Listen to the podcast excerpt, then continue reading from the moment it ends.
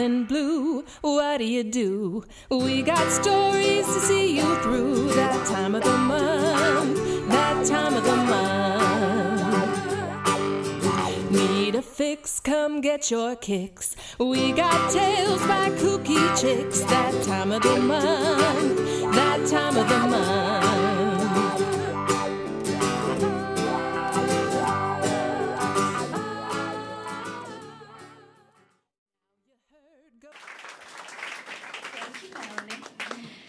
This is um, adapted from a blog post that I wrote called "Everybody Pees," and if you like what you hear, it's uh, mamafesta.wordpress.com.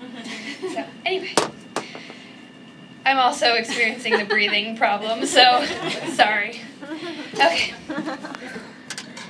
Back when I was starting my second trimester, it feels like a very long time ago, I went on a weekend trip to New York full of family and craziness and fun. My great aunt, sorry, aunt, I come from New Englanders, turned 90. My brother got married, I ran a race, and I had a joint surprise baby slash wedding shower with my new sister in law. During this trip, I experienced both a high and a low of pregnancy. The high was obviously the shower.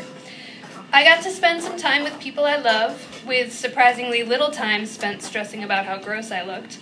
I got to share the attention with my new sister, and I brought home some adorable and generous presents. After the shower, my parents, sister, and I left with our load and started off to Queens in a cab. I was staying at a friend's, but we were planning on having dinner together at my brother's house. I hadn't slept well during the trip, and my run in Central Park had been that morning, so when the party was through, so was I. DOA. My mom and dad used to live in the city, but for some reason they all looked to me for directions, including the cab driver. to be fair, I did live in Queens for three years, but I pretty much always took the subway and never bothered to learn the roads. No problem, we live in the future. I pulled out my trusty iPhone and confidently told him to take the 59th Street Bridge. We were feeling groovy until about five minutes later when we hit First Avenue. That's when I noticed the dark red line on my Google Maps app. The future hadn't failed me, I had failed me.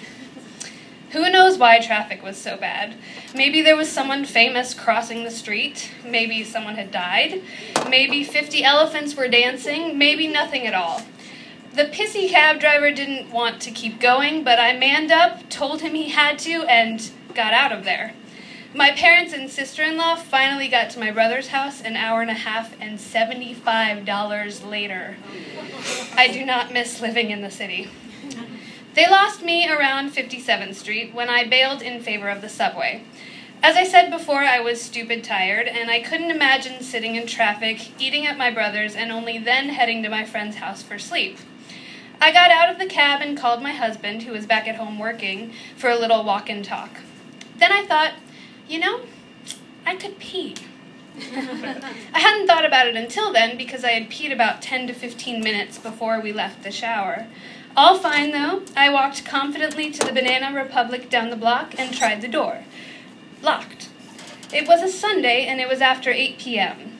Apparently, that means no access, closed, denied at Banana Republic. I kept walking. Surely there was something open. Gap? No. Container store? No. No. Nope. Uh-uh. At this point, I couldn't hear anything my husband was saying on the phone because my brain and my nether regions were screaming at me. Pee, pee, pee. Finally, my loins rejoiced. A Duane Reade. I ran inside and yelled, bathroom, at the cashier. She said one minute, and that was it. A tiny drop of pee escaped into my pants. A minute, I'm pregnant! I shrieked. But this pee meant business. It charged ahead, not to be stopped. Another drop, and another, then the start of a stream. She moved fast, thank cashier, so I avoided a puddle. The rest of the warrior pee went to its rightful place inside the toilet. But it was enough. I had peed my pants. This point, I realize I'm still on the phone with my husband. Yes, he audibly witnessed this experience, a very lucky guy. After a few minutes of willingness not to have happened, I finished up in the bathroom and began my search for pants. I started in Duane Reade, looking for something, anything pajama pants, clown pants. I almost went with leggings, but it was a little cold and I'm a little chicken. Oh well, I figured I'll just find another store.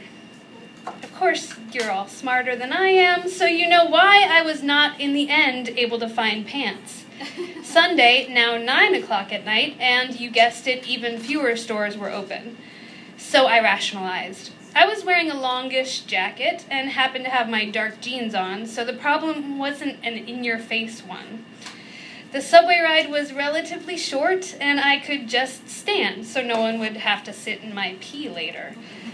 and if I really had to sit, it's New York. There was already pee on the seat. After one more unsuccessful attempt for pants on the Queen's side, I got back to my friend's house and took a shower, obviously. My phone was dead, my voice was inexplicably an octave lower, and I felt very, very pregnant. I learned my lesson. I bought some panty liners and spent the next day, the day of my brother's wedding, peeing every chance I got just in case.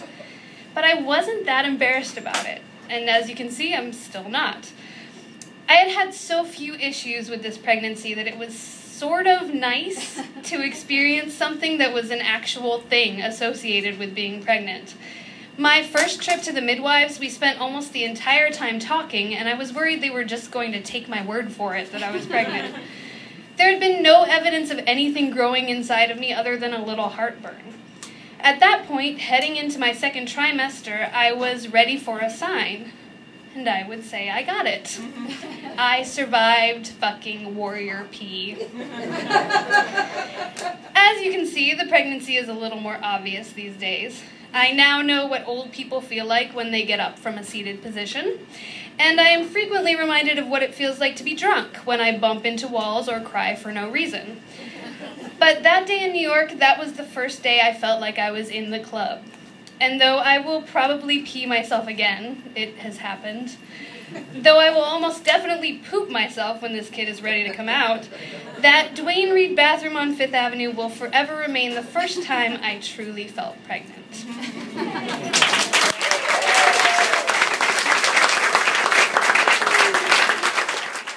Spread the word, they're funny, smart, and so absurd. Happens every